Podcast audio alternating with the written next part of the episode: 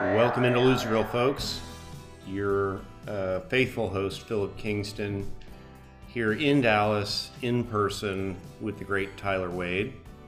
Happy to be here. Dallas, literally Loserville this week after the Cowboys bowed out of the playoffs.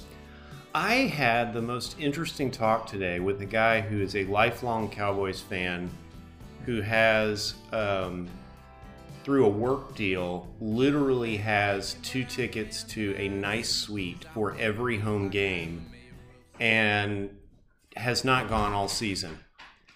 And his uh, his stated reason is very similar to one that I kind of have as well. It's just he doesn't like Jerry Jones.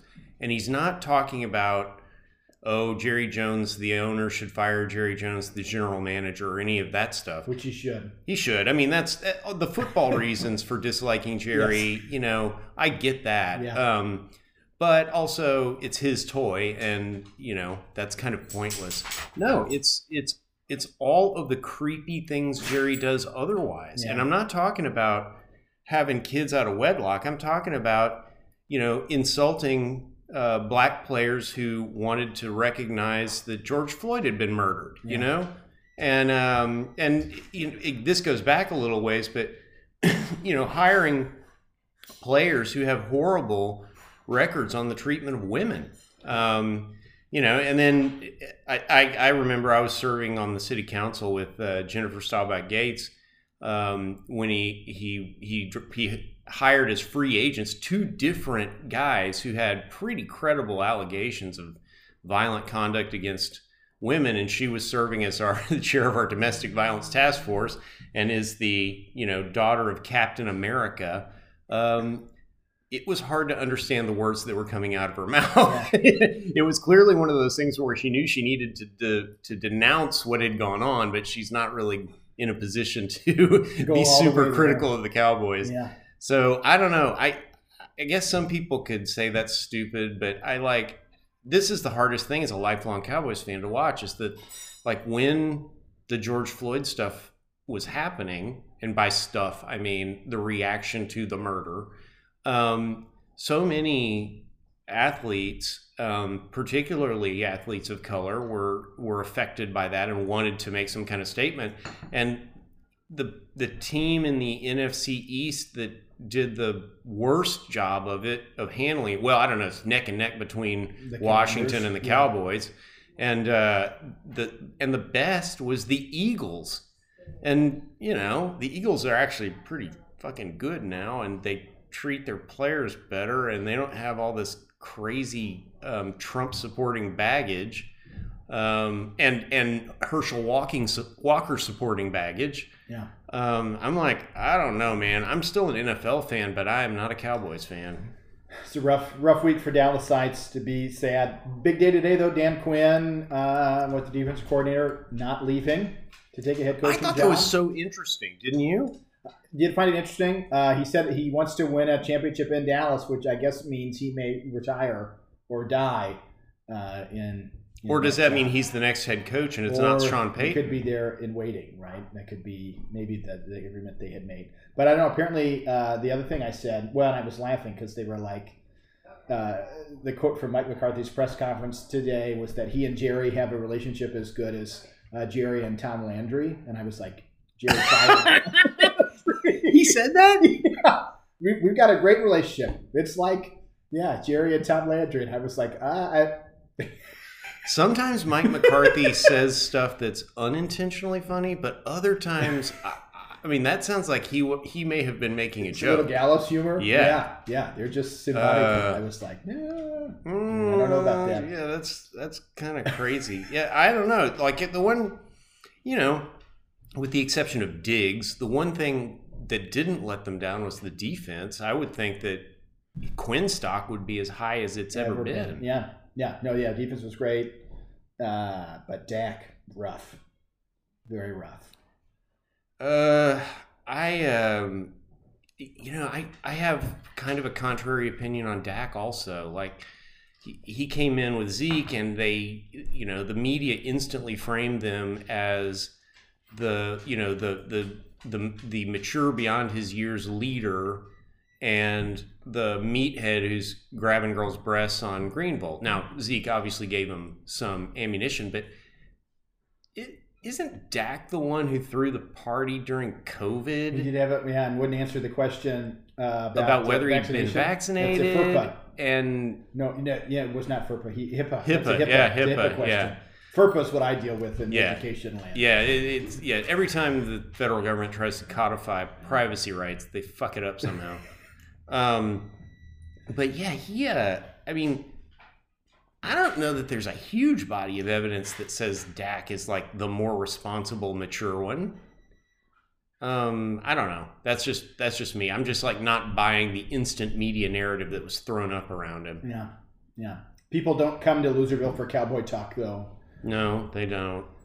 And even though honestly they would they they would get stuff that isn't sanitized through the normal sports media normal channels. stuff, yeah. That's yeah I mean fair. people people think the freak tells it like it is. I'll tell you what. We'll, we'll go toe Well, to toe. still England. I know you poo-pooed it. If they want us on, you know, Saturday or Sunday morning, you know, show. I mean, we could take Loserville, dfwy. I would do that. I would also, I could go down a rabbit hole of doing like a uh, employment law uh, sports show. Like instead of talking about sports at all, we'll just talk about like people's contracts and how they're treated There you go. People labor, would love that. labor issues. People would love that. Well, in the NFL, awful. Uh, the players' union is the worst. Uh, they advocate for nothing. they Um, get I would constantly. I you can look at a lot of glaring stuff there, but I would say that nobody claims the bottom spot more than the uh, MLB Players Association, and that simply is, I mean, the, the the the QED to that argument is MLB players take home so much less of their league's revenue than other than players in other Other major sports leagues. That union is And yet get paid more than football players. But they should is Yeah. the thing that's that i mean that's the thing is like they should actually get paid more Yeah. and they ought but what they ought to be fighting for is a bigger chunk of that pie gets distributed to players that are bouncing back and forth between the And minors the people that and the majors the yeah contracts. Uh, enough, uh, enough sports talk for the oh actually we're going to come back to sports Oh, there- well, there it's, you go. it's on the run list People say stick to sports. That's what we're going to do. it's more going to be sports venues but yeah we're coming back Oh, so we want to start with uh, with the big news, which had kind of been, if folks read the tea leaves around City Hall, coming percolating for some time. Uh, Dallas City Attorney Chris Caso retiring effective February twenty eighth. Well, um, I thought Everton Bailey did a nice job of handling the story, and whoever the headline writer was. And I have no idea who's editing Everton right now, so I don't know who to thank for this. But they they pointed out immediately that he retired immediately before his performance, Performance review, review. which tells you what you need to know. which had supposed to happen in August, right? And then got kicked down to January 11th. And then council voted again to move it to January 25th, was originally supposed to happen in May or June. May or June. So we just kicked it down a couple of times. Um, Caso was the city attorney since 2020 officially, though had been in that role in an interim capacity since 2018. Mm-hmm. Um, and obviously, we've talked about it a lot on the show. The city attorney's office had come under fire for um, what uh, folks that are legally trained, not me, but Philip would probably uh, claim to be really bad legal advice, particularly around uh, the criminalization of panhandling, uh, poker rooms, and their attempt to, you know, um, be able to more tightly regulate sexually oriented businesses, as well as the continually kicking the can down the road of the short-term rental questions. Um, And a council member reminded me of another one today. mm, You, I don't think you were here yet, so you may not know the story of Rusty the dog. mm, no, I don't think I'm familiar with this. Rusty the dog was alleged to have bitten someone as he was being picked up by Dallas Animal Services. And so he was placed in the bite protocol. And according to the vets who evaluate the animals who are in the bite, bite protocol, Rusty was deemed non adoptable and sentenced to death. Um, there arose a hue and cry because animal people hate it when you sentence animals to death. Um, understandably so. We're not making fun of animal people on this show. Um, and uh, Rusty, there was there quickly formed a committee to rescue Rusty, led by my friend Ashken Mariari, a brilliant criminal defense lawyer who went who swung into action to get Rusty off of Jethro. and uh, so uh, this council member reminded me that he had uh, received a legal briefing privately from uh, uh, Chris Caso in the presence of another council member. So this story has been corroborated. And um, Chris said that he was just going to present the law to council and they could do whatever they wanted with it. Whatever happened to Rusty, he didn't have an opinion. And they went into the executive session, and according to my source, Chris suddenly had a very strong opinion that Rusty must be put to death. Oh. Um, the, the, this all stems from the state law in Texas governing dangerous animals and its antiquated state, um, and its sort of lack of regard for it, its treatment of the the death of the animal is sort of inconsequential, as like not not in Texas. I don't think that would happen in Texas, Philip. That we would treat human life as inconsequential. That well, and it all depends on what you're talking life. about because yeah. the minute this starts to get applied to like a horse, yeah, all the calculus changes. So, it, so anyway, Rusty the dog ultimately was rescued and went to some farm that it specializes in taking care of animals that have been in the bite protocol or whatever. And you get and, two bites, right? Uh, not always. Oh, not always. If you're a privately owned animal, you get two bites. Oh. But Rusty was a street dog. So okay. yeah, you it, not necessarily. You if you're deemed non-adoptable, they're not going to try to adopt you, and they're not going to waste any pet food on you. Yeah. So um, yeah, as I don't know if Rusty is still with us. This was many years ago, um, but uh, God bless Rusty, and thank God to for brave animal people like Ashken Mariari who would spend their valuable time fighting the city on stuff like save, this. Save the dog. That's uh, that's very interesting. Well, and uh, so legal blunders, uh, and we'll talk about some in depth with the poker room conversation. Um, I guess other notes on this. So the city council did name uh, the first assistant city attorney, Tammy Palomino, to become the interim city attorney. Um, she has worked in the city attorney's office since 2003. Um, and interesting piece that came out I th- saw late today from Everton Bailey, who we mentioned, um, that it seems to be unclear uh, to some extent whether or not the city is on the hook for a separation payment after his departure, which I found hard to understand because they keep using words like retirement, which I would think if you are retiring, you are giving up your right to those sorts of, of payments. Apparently, in his most recent contract, he is eligible to be continue to be paid at his base pay rate every two weeks once he leaves his position if his exit was due to an involuntary separation. There are four scenarios in the contract that fall under that category, including for a resignation after a suggestion, rather informal or formal or informal, by a majority of the city council that he resign, but not an official action of the city council removing the city attorney in accordance with the charter. Well, I'm I I, I I am I want to first say to Everton, he's the only one who went and read this shit yeah. and like tried to sort it out. Yeah. So kudos, to him. to him. But it's impossible for him to know what executive session actually sounds like because reporters never get to hear that. And yeah. I've sat through an unfortunate number of executive They're sessions. Always a great time, as you have, and uh, I can tell you that what happened here, and I don't know this because anyone told me. I just know how it works. They said you're non-renewed effective February 28 and then they left it at that because he'd not been working under a contract, right? Because his contract would have his contract expired. had expired. Uh, his contract has a month to month clause yeah. in it, so he was just under the old contract. But non-renewing it is simply non-renewing it. Yeah. It it isn't termination for um, convenience. It's not termination for cause, even if the reason they're non-renewing is for cause, and I guarantee you it was. and no, I do not I do not think that Mr. Caso will be turning in a claim for pay beyond February 28th and whatever accumulated vacation he has. That's beyond that. He uh, did, uh, this is always worth noting, he did email the mayor and city council last week saying he would retire from his position to spend more time with his family and pursue his other interests. Those ones always make me me laugh. What is the translation for spend more time with family? Right. Yeah, I was uh, given the option of yeah not having my job. Right. No one actually wants to spend more time with their family.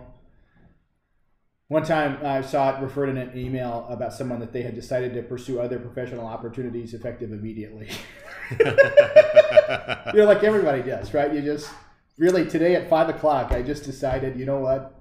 Gonna go find another job. Renee Hall's resignation letter referred to an exciting opportunity she yeah, has recently... that happened yet?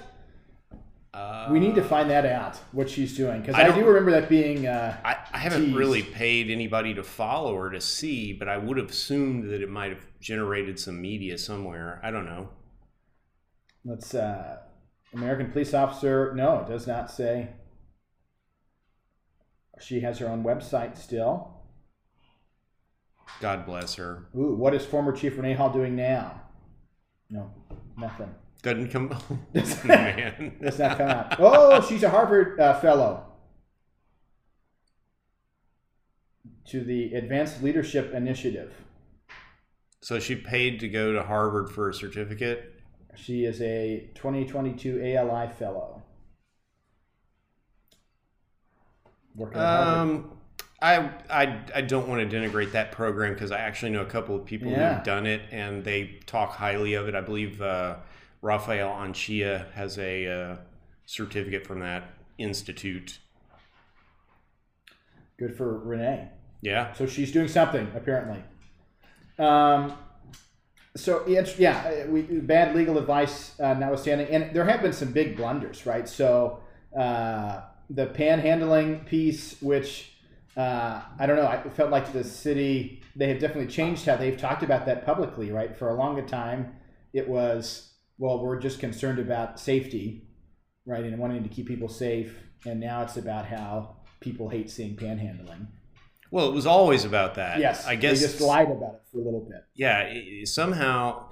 Look, we've all been told by city attorneys for years, ever since um, I think the first case was from Utah, um, that if you do anything to kick people off of medians or, or street corners, you have violated their First Amendment rights. You know, speech, yeah. and this, I mean, this is a this is actually kind of a deal that maybe this Supreme Court would reverse, but I don't I don't really see it. Like this is a this is an opinion that that had may have been unanimous. Like this is this is a real First Amendment law, and so how he could have come up with the idea that the median standing ordinance was going to be constitutional, I, I I don't know. Which man. that's the thing that they, in theory, city attorneys should be like the most uh, scared of with any kind of litigation altogether, right? Mm-hmm. Uh, which I would, when I would get frustrated, mine was always with was to say, well, if the way that we want to do this is not legal in your interpretation, how can I we do that and make it legal, right? But oftentimes they want to sit in the way of, of you know, uh, Dwayne Caraway. Um, I'm still extremely mad at Dwayne Caraway. Um, he he did a lot of things that screwed up stuff for me, and now when I look back, I realize that he was doing those things for money. Um, mm-hmm. So I'm not, you know, it's it's just none of us are all bad or all good. And one day, when um, it was not Chris Caso, it was another assistant city attorney, was giving uh, Dwayne some confusing and frustrating advice. He said, Hang on a minute. He said, whatever this guy's name was, You're the lawyer. Figure it out. You know? And I was like, I had this moment where I'm like, Yeah, I've been a lawyer for a long time. And that is the job. Yeah. It's it's figure it out. Figure it out. And yeah. if you, and if there's really a reason why it can't be figured out and why there is no other way to do it, then you just push back as hard as you need to. Yeah. But yeah, figure it out is really what people want. Um, you know, I think the most proximate thing that got Caso, pardon me, Caso really in trouble is the council realized that this poker room thing had spun out of control and that they had never been asked They had simply never been asked. And when you're, if you've ever been in the situation where you've employed a lawyer, actually, I know you've been in this situation. Yeah. The listener may or may not have ever been in a situation where they've employed a lawyer. I, I hope for their sake, no. Um, if that person were to do something meaningful in your case without your permission or knowledge, you'd lose it. Yeah, that person great. gets fired. That's not great. Yes. Um, and so this is really, I mean, there is really a there's a there's a hubris story here. Um, the lawyers are not hired to make ultimate decisions on clients' important legal matters and move on them without buy-in from the client. You know, you're a, you're a pure agent as a lawyer. You have to comply with ethical duties that no client can ask you to bend. But beyond that, you're there to serve their interests. And I think they, I think they really felt that there was, again, I'm guessing I'm going from the statements of a few of them, which do not contain confidential information. I think that they all kind of came to the conclusion that they had not received dispassionate legal advice from somebody who who really respected their wishes. Well, and that's a great segue into the sort of the action, other action that council took this week related to the poker rooms, where they approved five hundred fifty thousand dollars to be spent in legal fees uh, in two different lawsuits related to um, the city's sort of attempt to shut them down. So three hundred thousand of which is going to one firm who's representing Andrew Espinoza, um, who is fighting to uphold the city's decision to revoke those certificates of occupancy. And then $250,000 is going to another firm who is representing the city's Board of Adjustment, um, which last year overturned both of those revocations. And Espinoza is suing the board and the businesses, which is never a great thing when you have different entities in the city suing one another. Not great. Especially when the city attorney is conflicted from representing either one, so yeah, you're paying legal bills legal on help. both sides. Not that's not a good situation to be in. Um, and it's important to note it's paying for legal work that's already happened, right? So nothing for future but litigation. either. but here's here's the really frustrating thing. Andrew Espinosa is the city's building official. I've not spoken to Mr. Espinosa. He's new, um, but I knew his predecessor, who was the previous plaintiff before Mr. Espinosa replaced him, and they don't care. They don't. They really do not care whether we have poker rooms or not poker rooms. What they were doing was following the city attorney's advice. yeah, not great. So that that's part of the frustration. There is nobody's been asked anything other than the city attorney. It seems like uh, there are upcoming appeals work. So Judge Moyé, right, ruled in November in favor of the city, saying the city had the authority to do that. Um, that has been appealed to the Fifth District. Well, he, he ruled two things: that they had the authority, but also that um, poker rooms violated the penal code's prohibition on gambling. And it's the second part where he's going to get overturned, in my humble opinion. Yes. Uh, we know that on occasion, lawyers and judges listen to this podcast, and please understand this is simply my back of the na- napkin math, and I'm not saying anybody's right or anybody's wrong. It's just what I anticipate. Um, so the other thing that they had said from that was council was directing city staff to separately come up with options that would allow the city um, to allow the sites to be used as private clubs. Um, but it doesn't seem like they have. Uh, when this is from Everton Bailey, not immediately clear when the first draft of the possible ordinance would be presented to council, but it could include a clause with a recommended minimum distance to be uh, from residential neighborhoods. So it seems like the big concern around this stemmed from some neighborhood nearby one of the poker houses who was mad about having a poker house around the corner. North Dallas Neighborhood Association, their president was quoted in the story. Um, they uh, they're very powerful. They're very well organized, and generally they're on the right side of history on this particular issue. They blocked the reuse of the long dead Three Forks Steakhouse space on the toll road, and they essentially have have ensured that it will remain vacant for another ten years. Um, so enjoy your vagrants, Over North Dallas Neighborhood Association. That just is, yeah. I uh, well, and I when this came down in the summer, I remember at the time, you know, we talked about it as seeming to be this really weird, almost like puritanical bent that the city was on with regard to the poker clubs and the sexually oriented businesses in ways that just seemed to not be really helpful and, and really questionable as to what interest regulating them is furthering, other than to satiate some minority of people who are really offended by people playing poker or going to a strip club. I have some relevant gossip. Oh, please. From a former employee of Chris Caso. Ooh. She accuses him of being a trumper. Now, I wasn't aware that Trumpers were opposed to gambling. I would have thought maybe the opposite. That they'd but, be in favor. Of, uh, her her general allegation was that moralistic. Well, if anything, we know about Donald Trump: strict adherence to a very fine moral code. I mean, that's. If anybody's known for consistency yes. and uh, clarity, Donald Trump, chief among those. yes, yes, paragon of virtue mm-hmm. and all things good. A man who did go bankrupt running a casino, which should never, How? absolutely never happen. How? uh, but he is a very stable financial financial genius. Anyway, her basic allegation was that he was very prone to moralistic crusades, which I think is sort of borne out by the record. By these sorts of things, yeah. Uh, it seems like Chad West, uh, who we've talked about a lot, um, was sort of a good broker of peace uh, for our time in this situation. This is 100% a Chad West joint. And the other person who deserves credit for this is Tammy Palomino, the city's new interim city attorney, because uh, before this became a moralistic crusade, back in the days when we were issuing certificates of occupancy to poker rooms, uh, Ms. Palomino was the city's point person on this, at least with regard to my client, and uh, she has been the the idea of making these things private clubs originates with Tammy Palomino. Um, so, uh, a council member who seems to get things done works with an attorney who has a good idea and also isn't on a moralistic crusade.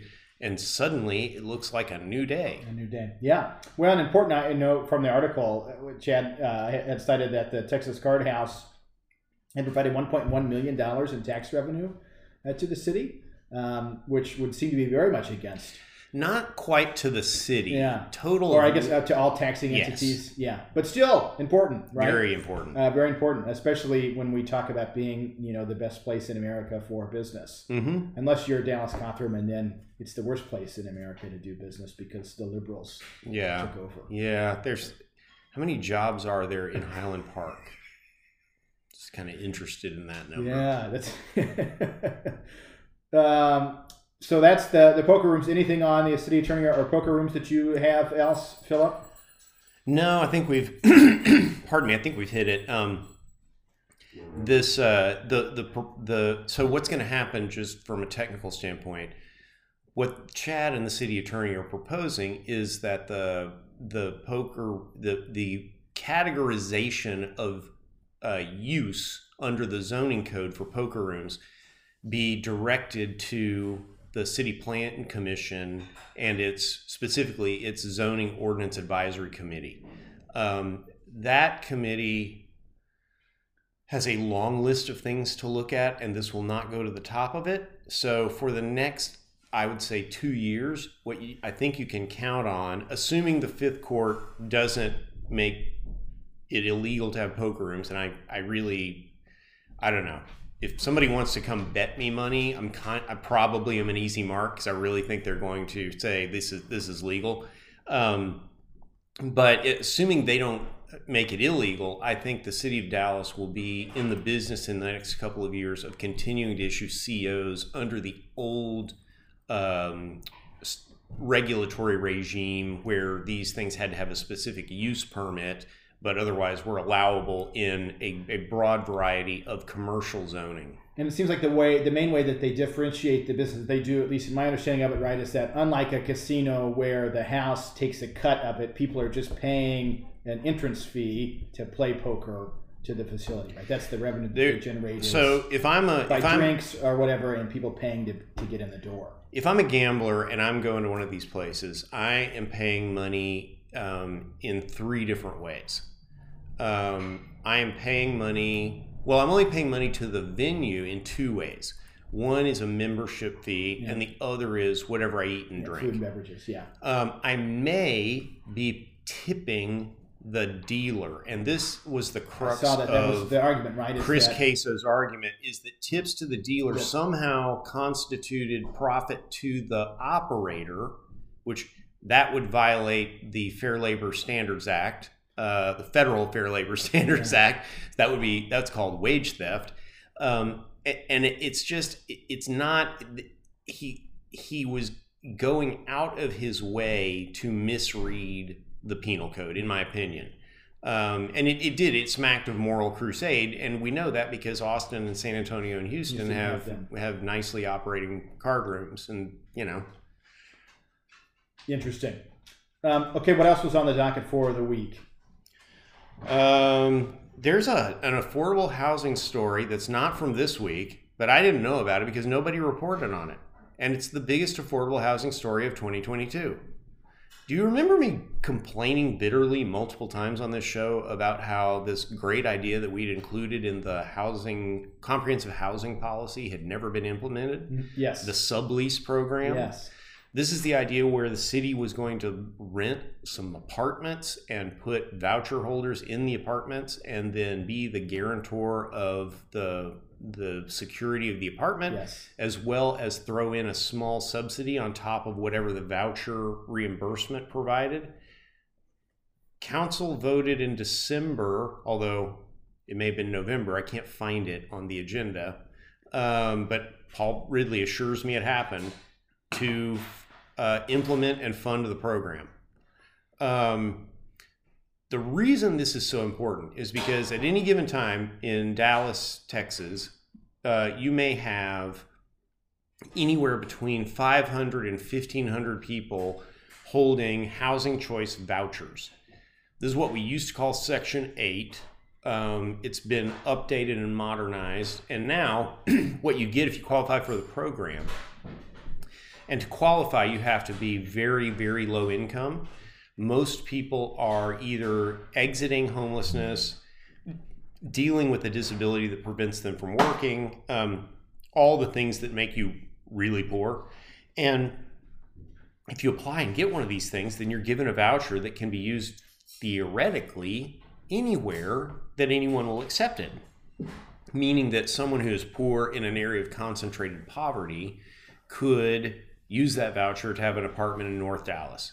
As a practical matter, the state of Texas won't let us require landlords to take them.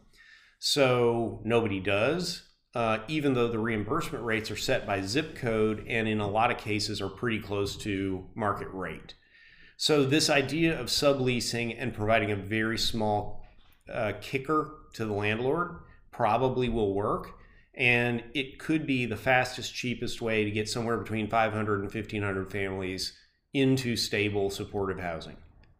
And the theory of these vouchers is that once you're in a, a, a living situation where you're not fearing for your fucking safety every day, Mm. you probably get a job that's good enough to pay for your own goddamn apartment and you can let us use our voucher on somebody else. Yeah. That's good. That's a big win. It's a huge It's a win. big win. And thi- but here's the story about the story. It's literally the biggest affordable housing story of 2022, and not one Nobody's talking about it. word was written about it. This is a Loserville exclusive. We should have teased it with Yeah, that. we, we really Loserville we should have gone with this first or last or something. exclusive. Yeah, We, yeah. We, that's on our marketing team to help us to, to push our, our content more. Well, you and I have spent uh, a lot of our professional time becoming politically savvy, and neither one of us is actually a professional journalist or, yeah, or no. marketing person. marketers. Yeah, the other interesting story on um, the home front or affordable housing front, um, which and we had not talked about this before, but did you see Kara's uh, op-ed in the morning news? I did. was that not the? I mean, and I feel like I feel part of me I feel bad. We yeah we you know trash Kara's opinions a lot. If she wants to come on Loserville, we'd love to have her as a guest because I would like to unpack a lot of the things that she says. But her recent op-ed in the Dallas Morning News this week was basically talking about how much work one she has done on uh, the homeless front, which to her credit she has done a lot or has been involved in lots of things, which is good, right? Um, but her sort of recent take is basically that the city is doing a really good job of being compassionate towards homeless people, but we're doing not enough to be enforcers of the law, which I take it to mean we should just round people up and put them in our overcrowded jail. Is that how you read it? It's so grim. I, I mean, I, for one thing, she says the city is doing a good job of being compassionate toward the homeless. We're still doing periodic sweeps of homeless encampments. Yeah. Like, how is that compassionate? Yeah. That's like the opposite. I haven't. I look when you see a homeless person, what you're seeing is a lack of human compassion in our society. Yeah. What that that is a that is a visible representation of how much we don't love each other enough. Yeah. You know, and yeah. So for her to say that, like, this is the thing. Um, everybody says, look, we got to put resources toward homelessness so that the homeless can get back on their feet and and we can we can end the scourge of homelessness. Okay, well, it's 10 times more complicated than that to start with, but the idea of more resources to make this better, that's the thing where it never happens. Yeah, we or don't if act- it yeah, we don't actually mean that. or right? if it does happen, it goes into pointless drug rehabilitation programs and things that do not help people whose main root cause problem is being homeless. You know, giving somebody who has no place to live drug counseling is just a form of cruelty that, like, you're treating the symptom rather than the problem. Don- right? Dante didn't think of this. Yeah. This is a this is a ring Another of hell that hasn't hell. been described yet. Um, and so I, I just I don't know. And it, so yes, Kara has been involved for many years in Dallas's approach to homelessness, and homelessness during the period of time when she has been involved has gotten worse. In part because she supports um, plans and goals and ideologies and budgets. Most importantly, budgets that do not fix the problem. Um, and uh, she, and in her defense, she would, if she were here, she would say, "I have tried to get budget increases, and that is 100% true." But she also is a person who does not believe in the housing first approach, which the right now has this narrative that the housing first approach has been tried in all these places and has failed. And they're saying that like LA has done housing first. LA has never ever done housing first. LA barely has housing for the homeless. Like it- there's none of that. But they're trying now. They're They've got a good mayor. She see- seems to be seems to be at least doing saying the right things. well and saying them often enough that it seems like she's serious. Um, but the only place this has been actually tried is Finland, and then that's where it worked, and so that's why people Yeah, are pushing it. You can't it. have Scandinavian. I, this is we're the chief uh, pushers of Scandinavian uh, political solutions. no, we're not even ago. close. We're not even close. Um, the the Matt and Elizabeth Yeah, Bruenig, Bruenig. They're big. Yeah, they're big yeah, on it. yeah. we may be number two. We're number two in the United the States. I suspect States. there are some Probably Nordic elsewhere. podcasts that are full of these ideas. I don't know. I, I don't speak any of those languages. uh, But it's just it's this divide between so you can get everybody to say housing first, but it's when you come to the point of housing first because housing first basically says, okay, whatever else help you need, we'll try to get you in the future. We don't have it right here. There's no drug counselor outside your door. Um, we're not necessarily even giving you food. Um, we're not doing that much for you other than here's a small place to live. for a, and at times a And- night, right? I mean, that's the sort of the Mhm. cycle, right? Is this sort of like And if you if you trash it, there maybe we have some kind of you know um, there there may be repercussions from that, whatever. But the point is, you give them the door code. They don't put keys on these things, um, and you hope that the person sleeping indoors in a place that is reasonably supportive of human life is going to be able to sort through some of his or her own problems or more importantly a family's own problems and that they get to keep their pet and they get to keep their kids with them and all the stuff that we don't do here. And even here where you have people who devote enormous amounts of time and their own resources and their thoughts to the homeless there comes this point when the idea is you've got to give a resource to a homeless person where they're like oh but they're gonna fucking waste it Mm. they're gonna they're gonna spend it on drugs they're gonna do all the so yes in finland they 100% have had people who go into this supportive housing for homeless people who then take drugs in there. And, you know, is it still better than them taking drugs in an unsheltered condition? I would say probably yes, but it really there's we we we are a nation that is still true to its founders and our founders were Puritans. Yeah. Yeah. Yeah, which is uh, the whole thing. I just it was uh, really weird to read, and you know this talk of enforcement at a time when you know there's another article this week about how uh, you know the the Dallas County Jail is nearing its capacity. There are all kinds of problems that can ensue, uh, circumstances from the state if we reach capacity, despite the fact that the state isn't helping matters either. Right by being able to quickly move quickly enough and moving folks from the jail into different health facilities, um, and that we think we're going to somehow solve homelessness by putting more people into jail is just preposterous. I mean, I don't know how anyone with a straight face can say that that would make anything any better, other than, which we've talked about all the time, they just don't want to see homeless people ever, right? They don't actually want to do anything that would help people become home less or have a home, right? We don't want to provide real economic uh, opportunities for folks. We don't want to be able to take into the, the sacred cow of the city budget, which budgets are statements of, of priorities, right? And we have to say, well, we need to spend half of it on public safety. You'd have to cut into that pie, right, to be able to put the capital investments that are needed to make a meaningful difference for folks. We don't want to do that. So what they really are saying is we just don't want to see homeless people, period, right? uh, because that's what they have in Austin, right? That's our, you, know, you just throw Austin in as the punching bag. Um, but there's just nothing, there, no good would come from what she's proposing, right? Obviously, no good. Other than, again, unless your chief aim is just that you don't want to see homeless people at all. Which, if that's the case, then I would rather they just say that.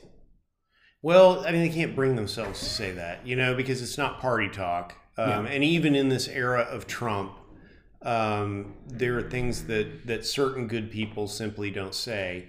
Um, but you know, you're right. The thing is, they don't want to ever see it, and the but the reason they don't want to see it is the important psychological consideration. It's you have your life, whatever it is. Um, it's probably you know whether you're satisfied with it or dissatisfied with it, you have some kind of stable deal where you support yourself and you're you're in a situation where you don't need constant nannying by somebody to to be quote unquote successful. I mean, that define that for yourself. Yeah. I, I don't really care. Um, I, you know, I know people who have a billion dollars and are miserable. Um, and I know people who go work hard every day for not a lot of money and are happy. And so you define it for yourself, whatever. But the thing is, if you've been able to achieve whatever that is, in this society, then what you want to believe is your skill, your acumen, your work ethic, your whatever, you're, you're playing by the rules, you're whatever, is what produced your success. There are lots of reasons to criticize that assumption. That's not this episode, but that's how you feel about the society. Is you feel like the society is virtuous, and therefore the virtue of participating in the society has rewarded you with this, these things. And so when you see something that is a clear sign of the society fucking crumbling under your feet, it's not comfortable. It is not comfortable. And we've been led to believe by a lot of the people in positions like Kara's that really meaningfully fixing it is basically impossible. Um, the, the thing that she's you know proposing, I don't think she believes that will meaningfully reduce homelessness. Mm-hmm. I could be wrong. If she wants to come on here and say otherwise, then she could explain that to us. How being processed through Lew Sterrett helps you with homelessness. yeah. um, but I, you know, that's the. I think that's the in, internal psychological thing that's going on. But this this uh, honestly, there among people who are critical of how we handle homelessness, and unfortunately, there's a there's a group of these people who are the people who think we've tried housing first and it didn't work. Mm. So I'm not like 100% congratulating them, but the people who um, uh, humorously taunt our homelessness efforts as um, growing the homeless industrial complex, mm. they're not entirely wrong. the approaches that we've taken and the money we've spent, much of it has been wasted or has enriched people who, even if they are really great people, had bad or ineffective ideas. There is no reason to let that cause us to believe that homelessness is an intractable problem that can never be solved. But that is the effect of, of what happens when a supposedly well meaning person takes a bunch of money and doesn't make anything better, right? That's correct. Yeah. Yeah. But a great way to fight homelessness in Dallas is by having Universal Studios come here instead of Frisco. And putting it in a place where it will crowd out the greatest affordable housing opportunity in maybe the history of Dallas. What was the uh, so the uh, folks that didn't see that? So there was a big announcement from Universal Studios last week that they are going to open up a new park aimed towards kids in North Texas, uh, and it's going in Frisco. And our esteemed mayor, in his great wisdom, um, basically was like, "Well, why would they put it in Frisco when they could put it in Dallas to support his uh, big Dallas energy?" Uh, which you can go to the website now. But I don't know if you saw that. We have. I saw that we now have that uh, website. But our friend of Loserville, our Fort Worth expert, Bud Kennedy, sort of incredulously tweeted at the mayor and got some classic Eric uh, rudeness. Which very shocking. Uh, but his solution, right, is, is, that they should have Universal Studios be here, and it's at the Hensley Field site that we were talking about on the last episode. Yeah, and full disclosure, I'm going to do my dead level best to be part of a multidisciplinary team that is the lead developer on Hensley Field. So I, it's a little bit of a sensitive topic for me. Yeah. I have an I have a vision for Hensley Field that I think you're going to really like. Um, it doesn't include Universal Studios being there. It I no. um, unless they can figure out how to put Universal Studios in about a fifty thousand square foot footprint. Space. No, it's not. not. It's. I don't want it to displace people who need housing and jobs. Um, now, but all maybe, the character actors that Universal. I mean, you know, you're talking a huge economic development. I mean, well, and people what, that play Harry Potter, Philip. I mean, and what if the rides were built on top of affordable housing? Like what what if Universal Studios was, was a partner in yeah. this live work play environment? Yeah. You, be, that you, would be something. You you work in a place where people play so that you can live underneath their roller coaster. Yeah. How about that? That sounds like a great idea. It sounds like a very Dallas approach. Maybe we put a big fountain by it too. So I think I sent you on this topic a parenthetical that said Rangers. Yes. So you saw that he was also again making fun of the Rangers for playing in Arlington. There was a great graph graph that some graphic artist put out last week about the distance from the center of town to the ballpark of all of the I did see that of the MLB cities. franchises. Yeah, yeah, And the Rangers are so much farther from a population center than any other team. And Eric was making fun of them. And listen, we need to highlight when we are praising Eric he's dead fucking right. Yeah. Like they are doing it wrong. There's a reason they're doing it wrong. It's very hard to find a city the size of Arlington dumb enough to spend that much money. But yeah, they would they would th- there is no question that the Rangers on a long-term basis the American Dream City, isn't that their uh, that's their moniker, I think. Is it? Yeah, I think so. Have you been there? I try to go there as little as possible. as Zeke said when they asked him why he didn't. Oh, that was lovely. It was a great line when they asked Zeke why he didn't go to the suite that Micah had at the Rangers game, and Zeke said, "I don't go to Arlington unless I have to." so another another point in my brief yeah. about maybe Zeke isn't the dumb one. Yeah, that's well, yeah. I don't go to Arlington unless I have to. I was like, uh, yeah, hell yeah, Zeke. I agree. So, um, but I, this is the reason I combine those two together is because I think I see something that our mayor is doing. Our mayor sees big shiny objects and says, "Why don't you move that big shiny object to Dallas? What I mean, what what are you thinking about? You might as well move this big shiny object to Dallas with our big dick energy." And uh, I think he knows there's really no chance that that's actually a viable discourse um, but it's something to where it looks like he's fighting for Dallas when in fact all he's done is tweet. and uh, you know, and that ship kind of sailed with the Rangers and the Cowboys, right?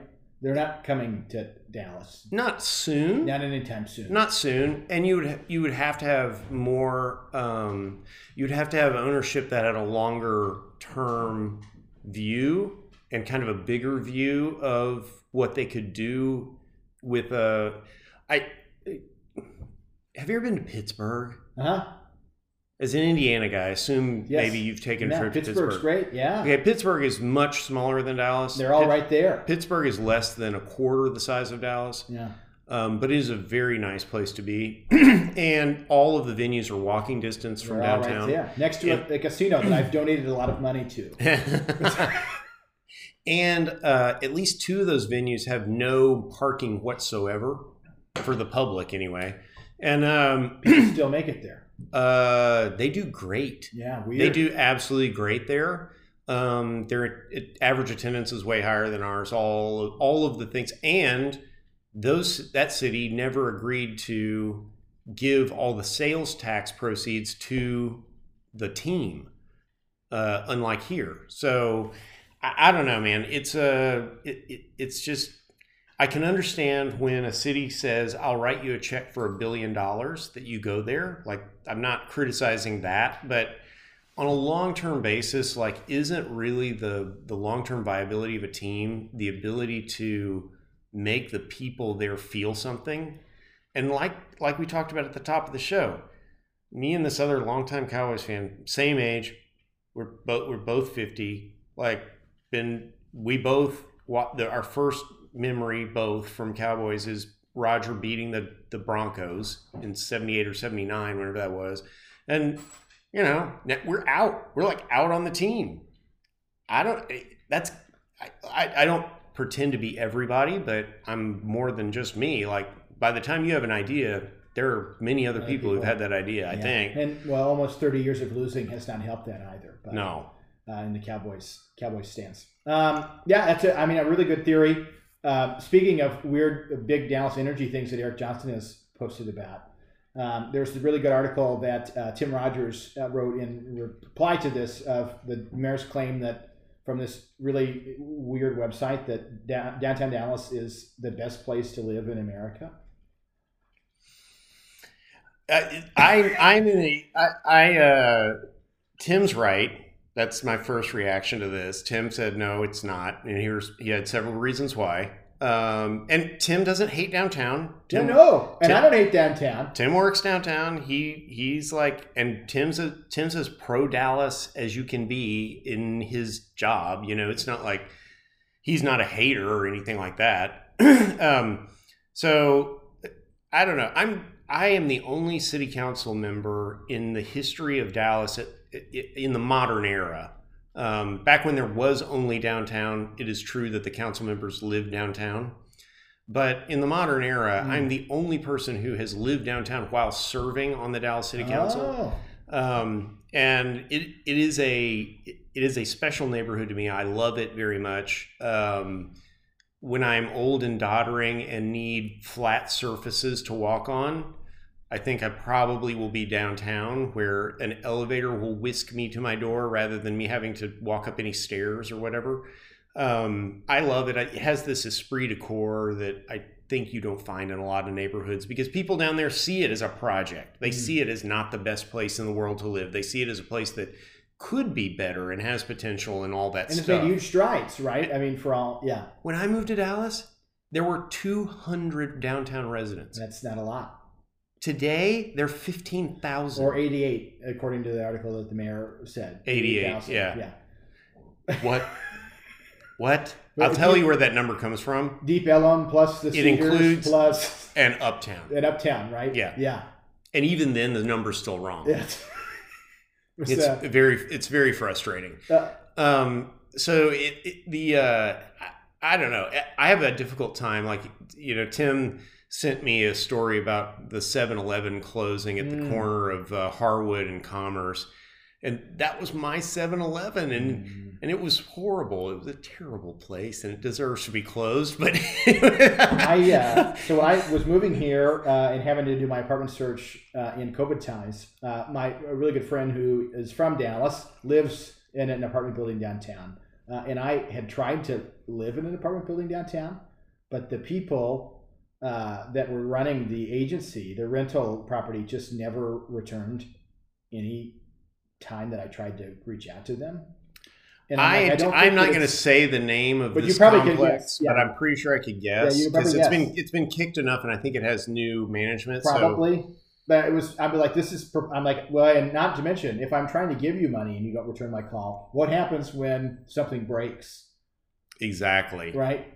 So, and by the way, if it's who I'm thinking of, that building, a lot of stuff breaks. Yeah, yeah. uh, so I, I could have been a downtown resident as well, but not the best downtown America. But everybody's coming to Dallas. There was an interesting thing that I had sent to you that the mayor had, I think, retweeted this week of someone who was saying that they were having dinner with big property developers in Dallas, and we're talking about the magic of how all of these major cities in America are losing population, but that Dallas is growing in population and I said it to Philip and was like, except Dallas's population is not growing.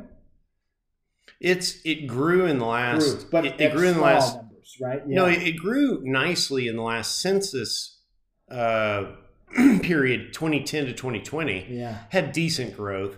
But in the period since 2020, it's been, it's been flat. Flat, yeah. Um, and it was actually negative at one point in 2021. Um, so yeah, that's uh, that's a weird thing, and so I I think I responded that yeah. they must have meant Frisco, Frisco, when they said Dallas. But the other thing that I started thinking about is what dinner was this? Mm, now that I don't know.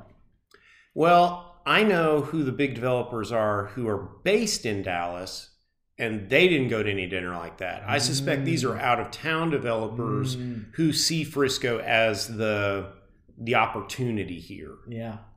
Yeah, which could make sense. And again, yeah, trashing all the people that are leaving the cities. I mean, that's the the part that I found interesting. I don't know. Yeah, it's just uh, there's it's really hard to cover real estate because there's no transparency with developers with uh, uh, much of anything, and there, you know, all these people who deal with real estate have kind of public relations um, agendas that they're pushing, and so you get an all. And the, the Dallas Morning News is famously given up on trying to sort it all out, and they just transcribe whatever press release that they're sent. There, yeah. You know, and it. I laugh at it, and I, I I poke fun at Steve Brown, the laziest fucking man in America. Um, but uh, it, it, it's a it's a rational response to being constantly bullshitted by people who bullshit for a living. Well, wait until uh, Chat uh, GPT is writing the real estate stories in the Dallas Morning.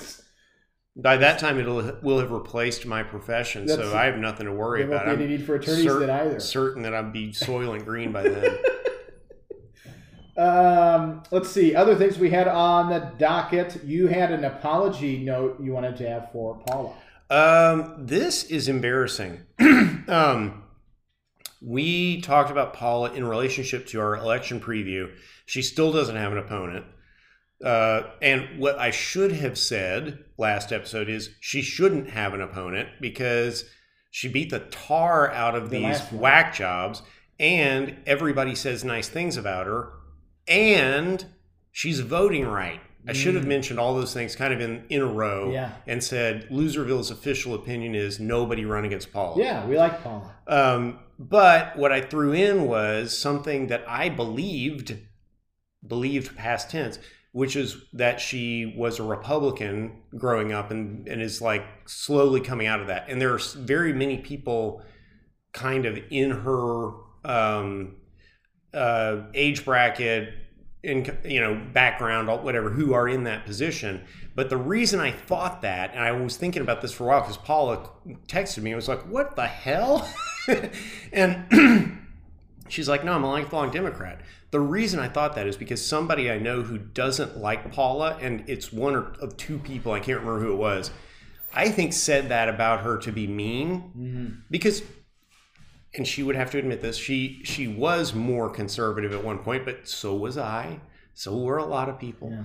And she's like, she's not that anymore. So we, Loserville uh, issues an unequivocal apology and retraction to and Paula Blackmon. Paula's and great. We like yes, her. early endorsement. It doesn't matter if you're really cool in D9 and you still have, um, oh man, you got like three weeks to to run against her. Just don't do it. Yeah, I would agree with that. The last school board uh, no, or race uh, that you had had a note on was the District 2 school board race in DISD.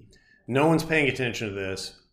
Um, we'll have more on this in future episodes, but my theory of the municipal election for May of 2023 is that there are a bunch of reasons why there is going to be no turnout and no one gives a crap about this election. Um, I'm not happy about that, but it is starting to become my opinion. But the DISD District 2 race is extremely important. Um, District 2 in DISD contains some of the best schools in the system. Um, it is, pardon me, to describe it geographically. Oh, wait, I need more scotch, clearly. to describe it geographically and politically, it is a an amalgam of part of Preston Hollow and stretching over through my part of East Dallas, but also then taking in Lakewood. Mm-hmm. So it's kind of a barbell. It's red on one end and red on the other and blue in the middle. Um, and if you have a normal election where everybody turns out, it's more blue than red. It's close, but it's more blue than red.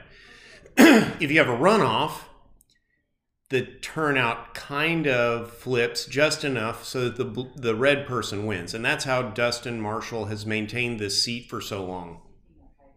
His first race, he would have been he he might not have. Um, he definitely wouldn't have won the runoff if they'd had the same turnout. Like that, you can just tell from the kind of blue turnout in the general. And then in his subsequent elections, every time somehow he's managed to have at least one more than one opponent. Mm.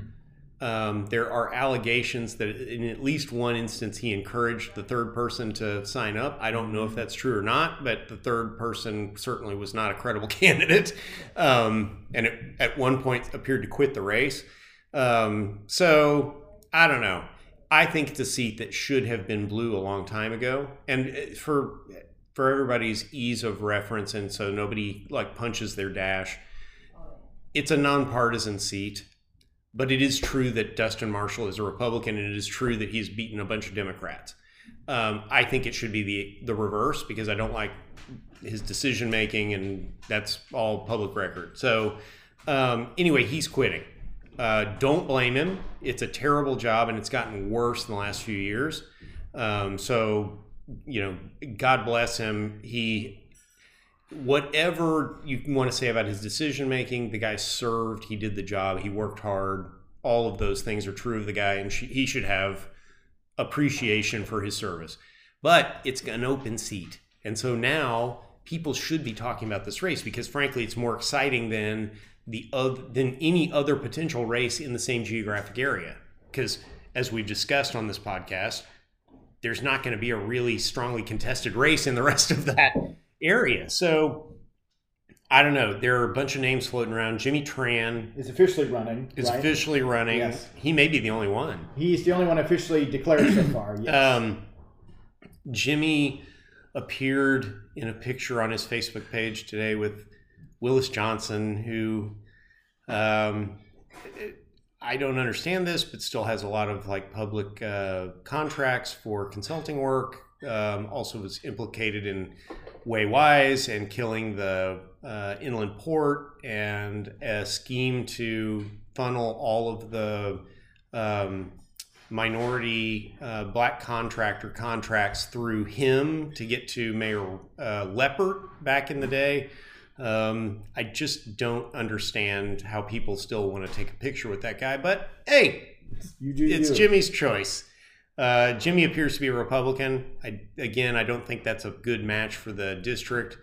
Um, we've had Melissa and I have had a couple of people talk to us about running. Um, one who appears to be out now, which I don't understand because he kind of said he was in.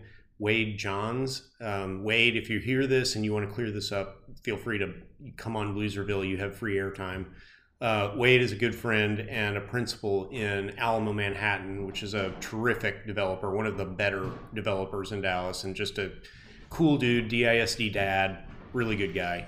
Um, my friend Kevin Melanson, who I met in the year 1992 in San Antonio, Texas, where he visited me at my dorm because he was high school friends with my roommate. Um, and we are not disclosing any of the rest of the details of that weekend. But Kevin is a longtime educator, um, Junius Heights guy, really very cool. Um, and then the big rumor has been for a long time that Todd Williams' wife was going to run. Um, and I have not met her, don't know her at all, um, but that would be very interesting. Um, I don't, I don't know what to say about that, positive or negative. Not knowing her, I would want to hear from her before I said anything. Uh, don't like Todd. Todd knows why.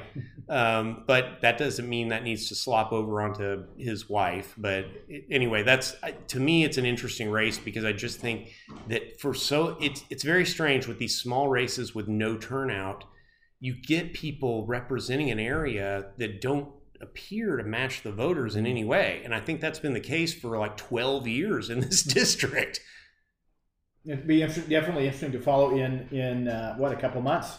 Uh, and city count, well, uh, people deadline to file is February seventeenth. Coming up. Is that right? Coming up soon. Uh, I check uh, the uh, campaign treasurer filings on the city's website every now and then to see what's uh, going on out there in the world. Nothing too much interesting. Very interesting to report so far. Well, and we will have Chad West on next week um, when we will have a clearer picture of who's really filing um, to talk about elections, to talk about his record, to talk about District One issues. Uh, there are a lot actually. There's there's a ton of stuff. It's funny. I was talking to him about his platform, and there's a ton of stuff that's important that we really haven't even covered, and we like I don't think we miss a lot of detail. Yeah, hopefully we like to think that anyway. Yeah. I mean, I think probably we tend toward boring people rather than missing something. Missing something. As Dallas's leading local politics podcast, leading that huge field. well, all right, my friend. Um, longtime listeners will have noticed that I'm trying to put a bed over the end of the podcast that is our favorite Fishbone song, Everyday Sunshine. Just trying to end on a positive. Just, well, yeah. Sometimes we need that. Good to see you. I wish every day the sun would shine. Take me to another place in my life where everything